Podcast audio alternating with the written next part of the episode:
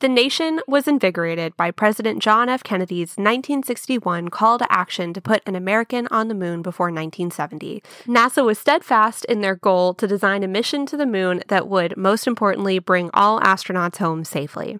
Once this goal was achieved with the Apollo 11 mission in July of 1969, Congress began cutting NASA's budget and the nation became apathetic about subsequent missions.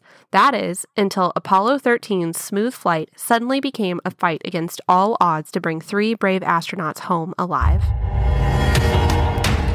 Uh, I think I know where this is going. Oh, it's a disaster. I'm so intrigued. Uh, just wait, it gets worse. We are just the masters of disasters, aren't we?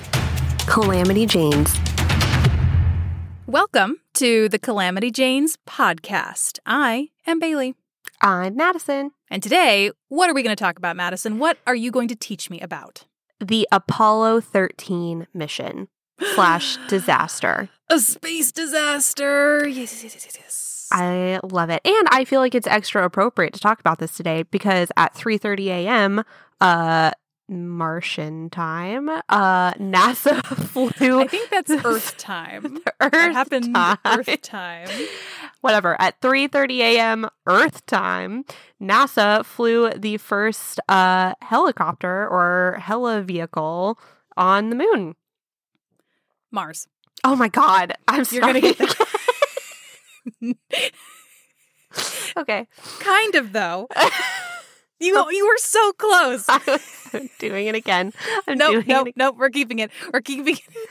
Oh God! I thought I was gonna be so cool bringing this up. Like I'm really up You to date on were. current events. You were. No, you were. I I love it. Um, it's Oh, a team effort. I got the moon on the brain. Exactly, exactly. That's why no one faults you for this.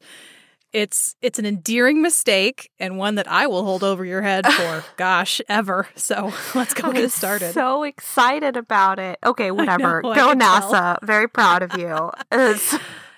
It is. It is. We're flying drones on another planet yes, remotely. they said they were looking to do five more flights this year. Um, of like Probably. increasingly more Long? difficult. Yeah, Mm. because they got to a they went up 10 feet today and i think the next one is supposed to be 16 feet and some horizontal movement Ending in an obstacle course that if I were to design it would look like a Quidditch course. With the i rings. love that yes Yeah.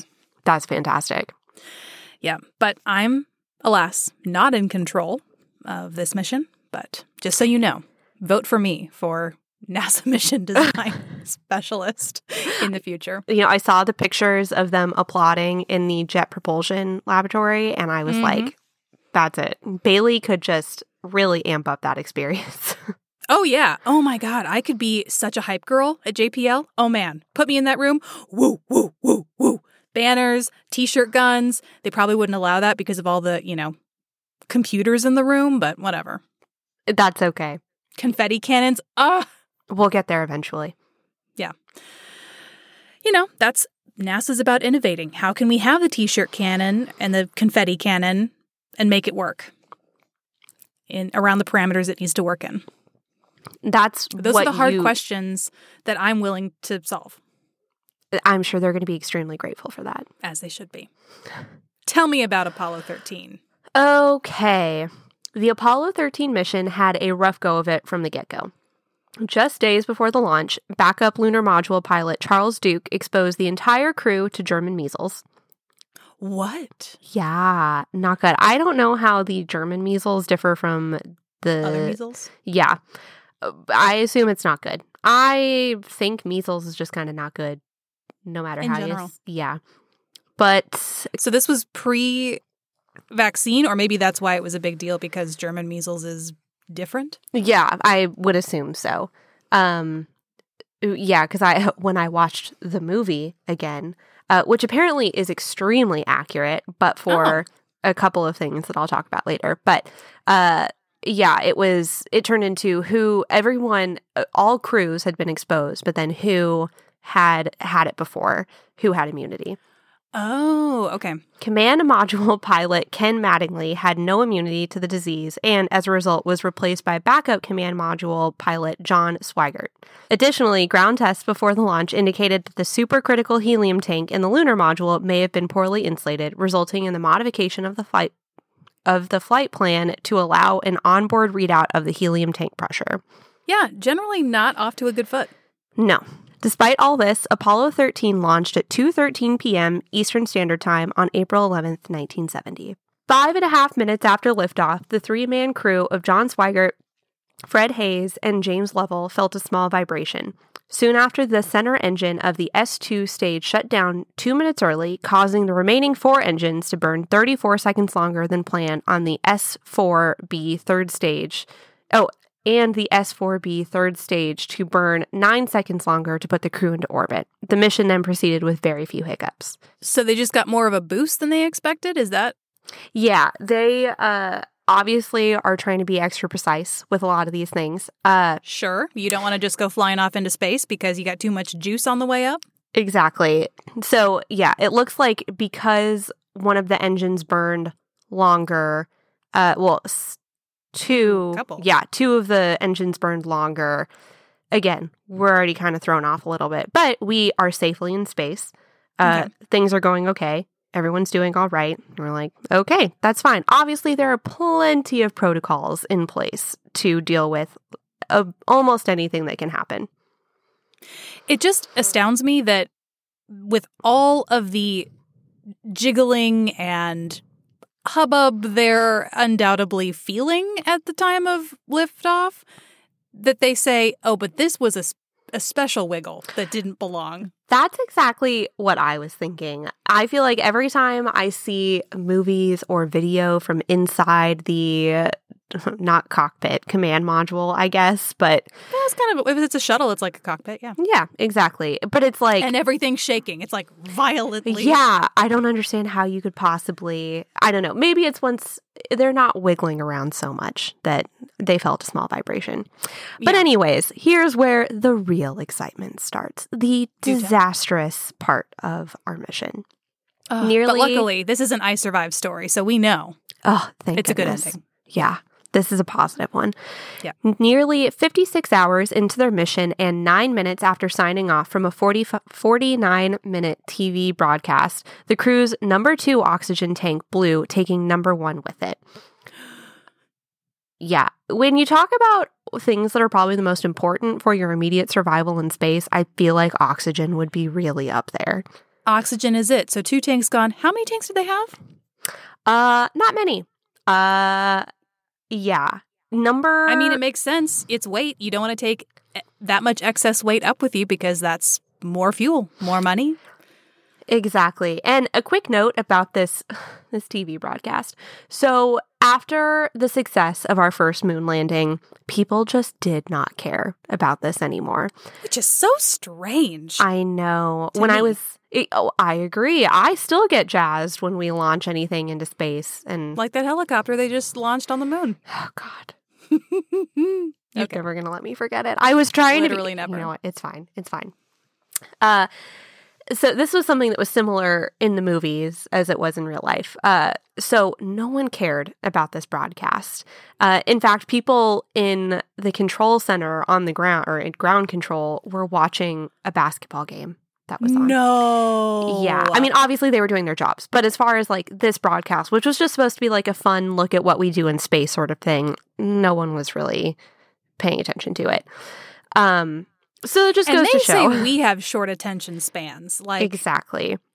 Yeah. So, but they did this really long TV broadcast. They they were doing their jobs, uh, and the nine minutes, yeah, nine minutes after they signed off, the number two tank blew, and it took number one down with it.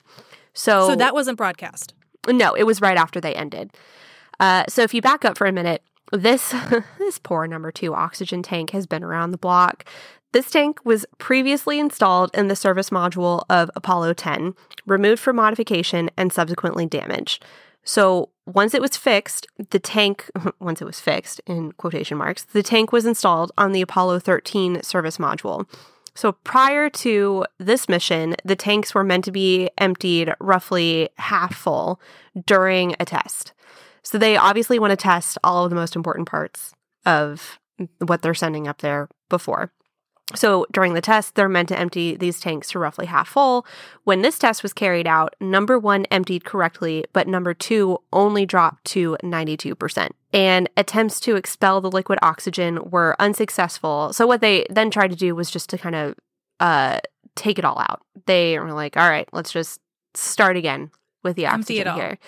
So their attempts to expel the liquid oxygen were unsuccessful, and eventually attempts were made to boil off the remaining oxygen in tank number two. Those attempts were successful, but a component replacement was overlooked during design modification, and the heating element of the tank was damaged. That doesn't sound good. No, it's not. And I was reading an article that goes way more in depth about exactly how this was damaged, and I'm not sure how impactful that discussion would really be here exactly. But what I saw was the temperature inside the tank is never supposed to get over like 80 degrees or Fahrenheit. Uh, and it yeah, reached up because to oxygen is like really volatile. and it Liquid reached, oxygen is super volatile. Exactly. And I think uh, if what I'm looking at here is correct, uh, the temperature inside the tank rose to a thousand degrees Fahrenheit. And so it damaged insulation in uh, on the wiring inside the tank and essentially created a small bomb in this tank. I'm shocked it wasn't a bigger bomb. Yeah, exactly. Uh yeah, what happened here could have just been so much worse. Well, yeah, because it's attached to a ship. Like, what kind of damage did it then do to their little capsule? Well, we're getting there. So now we're back. We know tank number two's origin story. Uh, so number two blows, causing number one to fail and taking the command module's supply of electricity, light, and water. All of it. They have none of it. Yeah. So this combined with a sharp bang and vibration prompted Swigert to utter the famous line, Houston, we've had a problem here. Which again is not Houston, we have a Houston, problem. We have a problem. Interesting. Yes, they that was one of the ways that the movie differed slightly from real life. I mean, I feel like of all of the things, it's still pretty darn close. But uh yes, so there there's that. But I feel like that's actually something a lot of people are starting to know is that it, it the real line was slightly different. Would not have known if you hadn't told me. Oh, okay. Well, here we are, educating the masses. Warning lights indicated that two of the three fuel cells were lost, one oxygen tank was completely empty, and the remaining tank was fading fast. Imminent disaster was confirmed when Lovell's observation of a gas venting out of the module was confirmed by ground control to be oxygen quickly venting into space. Like the, the oxygen they had left. Is that coming from inside the capsule or in or one of the tanks? Uh, I think it's from the tank. I think it's Gotcha. leaking. Yeah. That would make sense because uh, I don't think they would live long if there was like a crack in the capsule. yeah, I don't think so. I think the vacuum of space would have quickly made that crack much, much bigger. Yes, this would have gone very differently. Exactly. But how devastating to watch your oxygen. Like you can literally Deplete. see it being vented right outside. Um, I don't. Good thing they train them because if you ask me right now, my mental state to deal with it, I mean, it would be, it could break me. I don't know how you would stay cool in those under those circumstances. I don't either. And that is apparently another way that the movie differs. Uh, obviously, in the movie, things are very dramatic, tensions are a little high. Apparently, none of that happened. Obviously, everyone was very nervous, but they were laser focused on making sure that they were doing things correctly. But uh, so again, you can see why they would have taken some artistic license with that in the movie. But everyone was working together very, very well. Sure, because I'm I'm sure when you hear the black box recording or whatever the space equivalent, like in planes, it's a black box, but whatever that equivalent is in space, it's probably very calm, and they're like, "This is not going to sell well in a movie. It does not convey the kind of drama. How will people understand and feel what these men felt when they're not emoting?" Exactly. So after that, the crew immediately closed the hatch between the lunar module and the control module to limit losses. Unable to lock the hatch after discovering the leak wasn't within the cabin, the crew strapped the hatch to the control module couch. One hour and 29 seconds after the bang, the oxygen tank was slowly reaching zero, and gr- ground control in Houston suggested thinking about the lunar module lifeboat. Can you explain to me what that is, how that works? So you've got a lunar module and a control Mhm. module. So the lunar module is what they're meant to put onto the moon, Mhm, the little spidery looking thing, mhm. climb out of that, do their little moon dance, and come back in. Love that. Yes. Moon dance. Yeah, it's it's a fun one. Uh so they're they're not meant to be doing things in there so much right now. 'Kay. It's not powered up. It's not equipped to be running in this way. Uh also, and this is my my next point. Um the lunar module was only built for a 45 hour la- lifetime and that now needed to be stretched to 3 hours and it was also only meant for 2 men and it needed to accommodate 3 men for twice as long. Oh, that makes sense. You would have someone stay up in the orbiting in Yes. the orbiter. Mm-hmm. Oh. Exactly. So so the crew at first was likely very disappointed that the moonwalk that they were extremely excited about wasn't going to happen. Then that turned into, "Oh my god, how do we get home?" Yeah, and alive. Yeah, lots of emotions going on right now. So, Um, quick question, and you might address this later. When the blast happened, did it um make them veer off course? And if it did, did they still have their their little jets that kind of help them steer where they need to be going? They, I think I do address that briefly. They, I'm not sure how off course they got, but they were having to adjust. Um, because they obviously were going in for a lunar landing, but now that they have no power or they're trying to conserve the power that they do have, Mhm. thrusting, turning anything No, on, Yeah, it has to be extremely limited and very precise. Yeah. Yeah. So while all of this was going on, ground controllers in Houston had to write completely new procedures that needed to be tested before being executed by the crew. I bet they turned off the basketball game. Uh yes, I bet they did at the moment. Again, they were all doing their jobs. I just don't think they were watching the fun This is how we live in space broadcast. I don't want to diss the 1970 ground control crew for Apollo 13.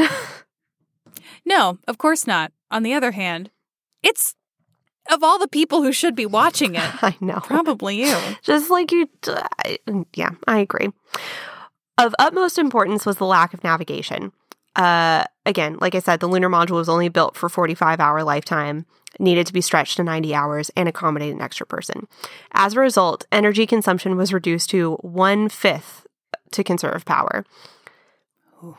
yeah Water was also a concern. The crew was estimated to run out of water five hours before reentry, and as a result, each crew member cut down their intake to only six ounces per day. Six ounces, Very teeny tiny. which would make sense. I guess it's better than no water. Yeah, this led the crew to becoming dehydrated and losing nearly 50% more weight than any other crew. They ended their mission with 9% of their total water. How many days was this? That's a really good question. Um, okay, April 17th. It lasted six days. Yeah, they launched And was on- that how long it was supposed to last? Or was this the abbreviated time because everything happened? I imagine this was the abbreviated time. Yeah, they launched on April 11th. They landed April 17th. Okay. you know I don't do well with dates. Just That's and fine. and doing math with dates. Remember the last episode? They're just they're just numbers. I can't do that kind of math in my head. I'm with you. I also hate math of any sort. Well, in addition to water and power, there were fears of carbon dioxide buildup within the module. Lithium of course, because they're breathing. Yeah, every single breath, they're expelling more carbon dioxide. Lithium hydroxide canisters designed to remove CO2 from the spacecraft in the command module were not compatible with the lunar module. Uh, so they, this, once you, since you haven't seen the movie, once you watch it, this is a square peg, round hole situation. The, uh, canisters designed for the command module, I believe, were square and they needed to be round in the lunar module. Literally, Yes. literally square peg round hole. Gotcha. Exactly. This is where in the movie they they pour out all the contents onto a table and say, "This is what the astronauts have. let's figure out how to do it. And they did.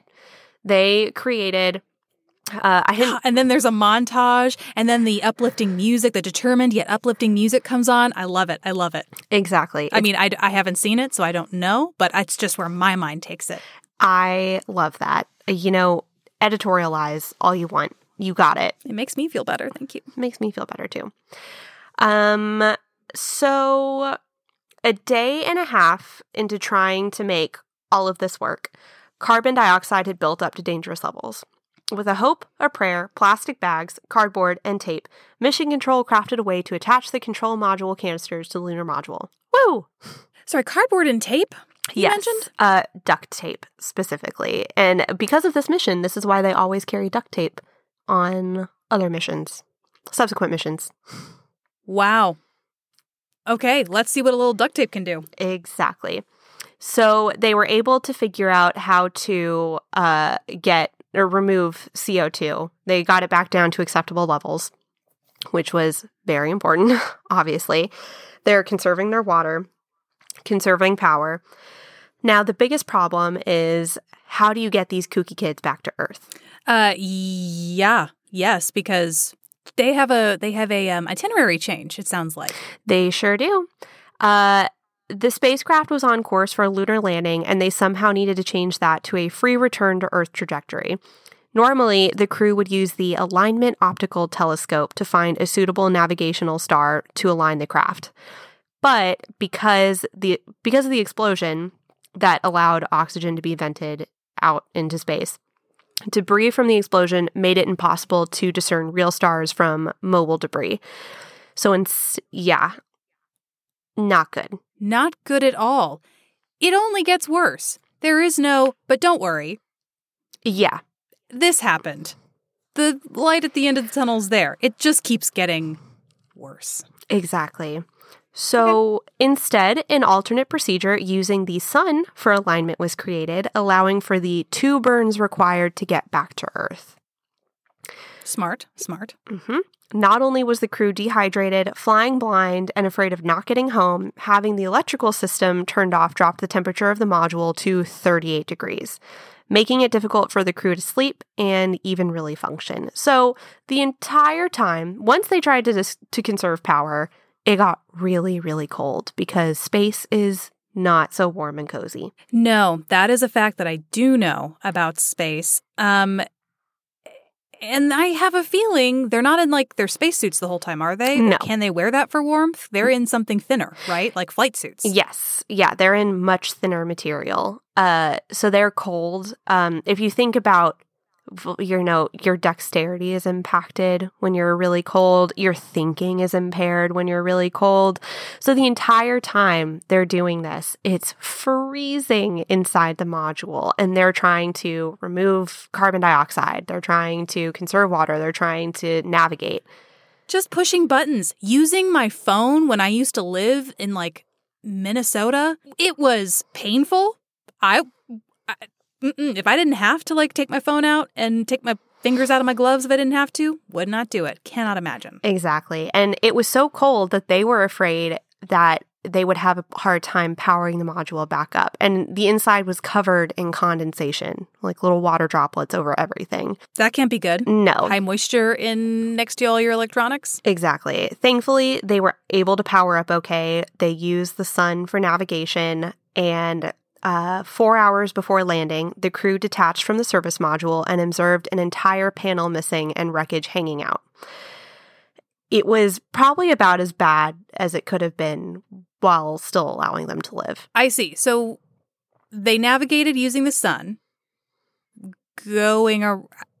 So they used the gravitational pull of the moon to slingshot around and come back to Earth. I see. I see the old slingshot maneuver. Exactly. Did they actually go fat? Like, did they feel a a marked difference in their speed? That's a really good Like I- question. I'm not sure. I would be fascinated to know.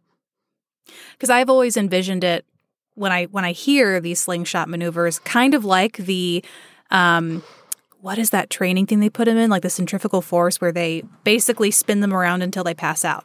You know what I mean? Yes. The- the- that tests how many g forces their body can handle before they pass out.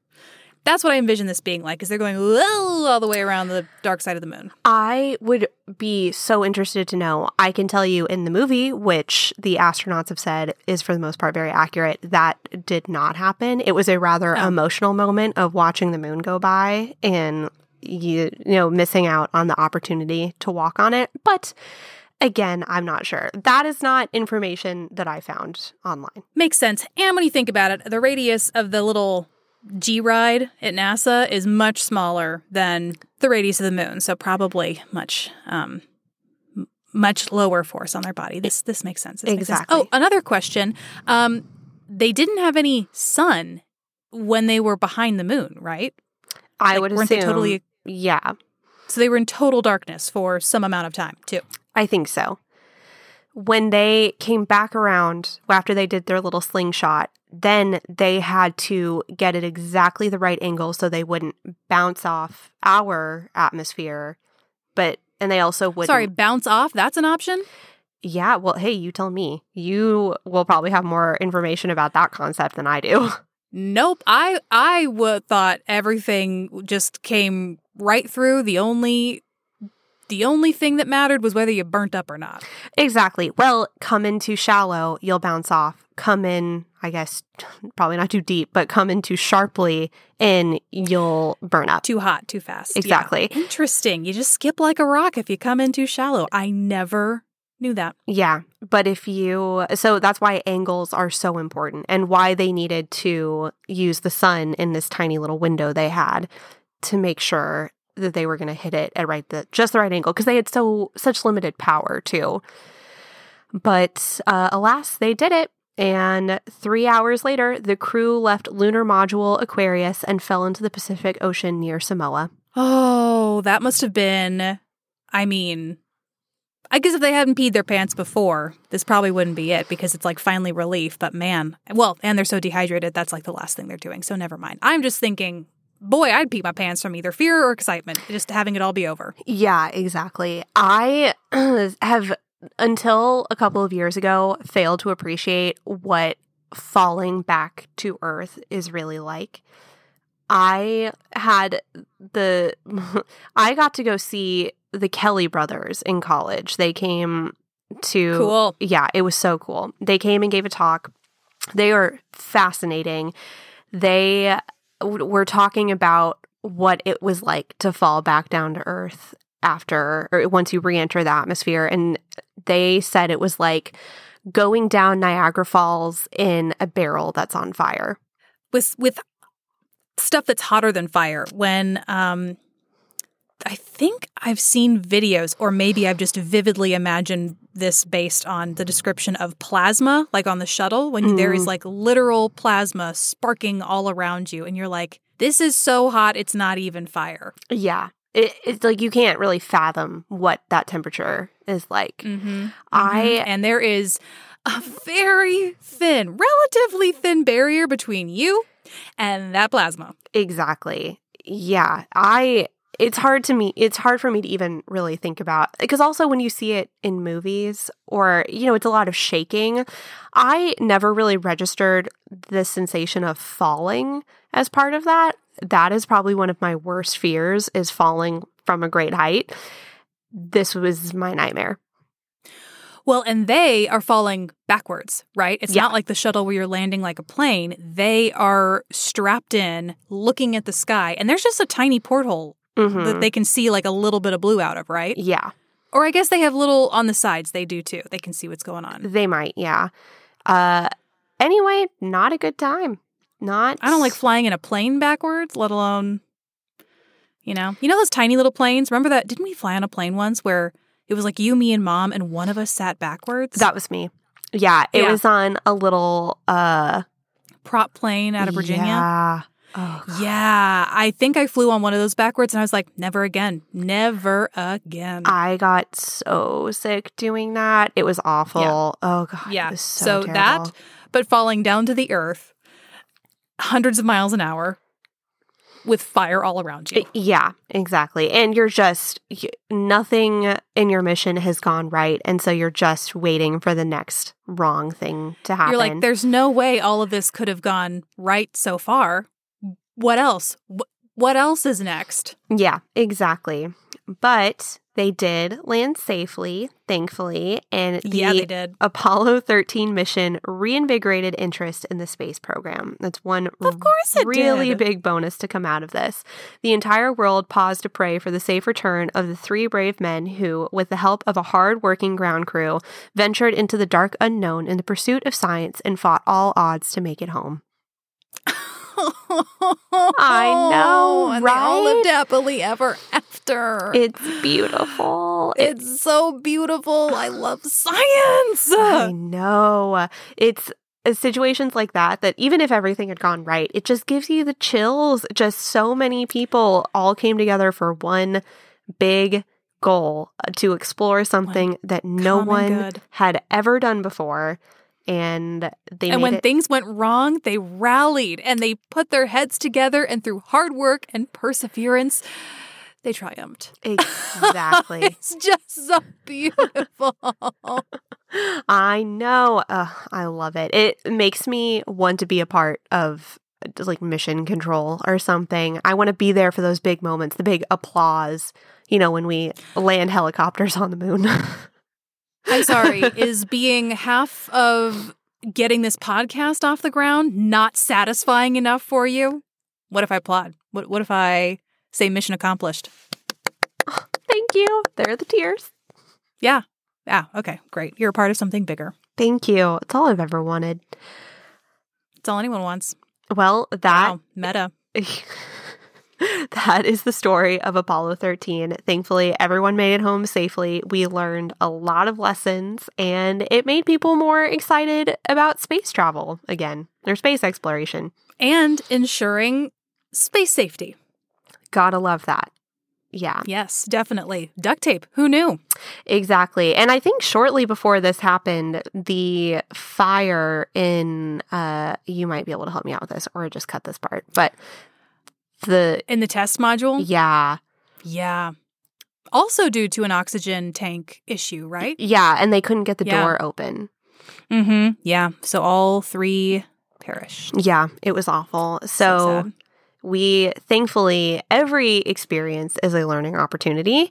They make changes constantly. They're just I don't know. I just love that they just keep going. They just are so determined. you have no other option. You have no other option. What are you going to do? Shrug your shoulders and say, well, next time, get him next time. No, you keep going. Exactly. Failure is not an option as was said in the movie but was never said in the actual mission.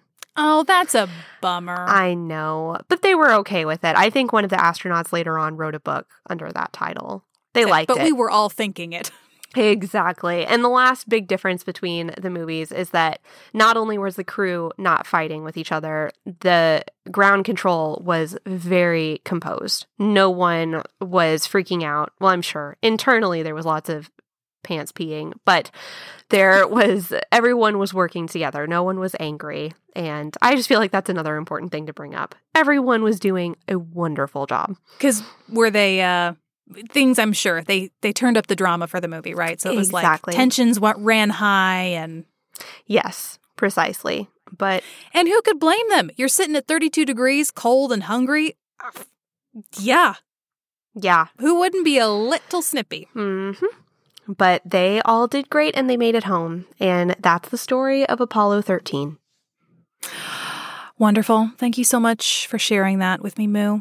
You are so welcome. I learned a lot. I learned a lot for being such a landmark space disaster in the United States. I just didn't know a whole lot about it. And, you know, I hadn't seen the movie, so I'm going to go watch that now. Good. You should. Uh it's it's a really good one. I'm a big Tom Hanks fan personally. So, How can it's, you know, how can you not be? yes, he plays Jim Lovell and oh man, does he do a great job. Are you really you can't expect anything else? No. I mean, you have like an Mr. all-star Hanks. crew. You got Bill Paxton, uh Tom Hanks and Kevin Bacon. And now is when we review the movie Apollo 13. Madison, our film critic, take it away. I'm on it. Uh, apparently, they almost casted John Travolta for Tom Hanks, uh, his role, and God, I'm glad they did not do that. Yeah, I can't. Um, I mean, you know, he's he's done some serious stuff, but there's just yeah, the delivery. He Hank's was just coming off of his Pulp Fiction fame. that was at that time. Yeah. Oh, I'm envisioning um like Face Off, um No, this was before you know, that. This was in the 90s. entering his villain phase. Gotcha. Yeah. Okay. They also Hmm. tried to get Brad Pitt involved. He turned it down.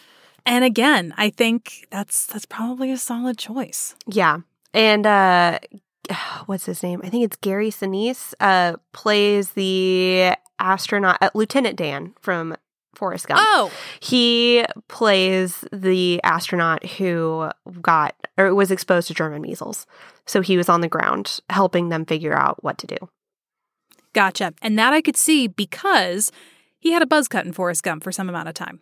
Yeah. And so it's very easy for me to see him in a military role because just an all-star crew all the way around could not recommend enough uh and that is my just very brief why you should my movie review.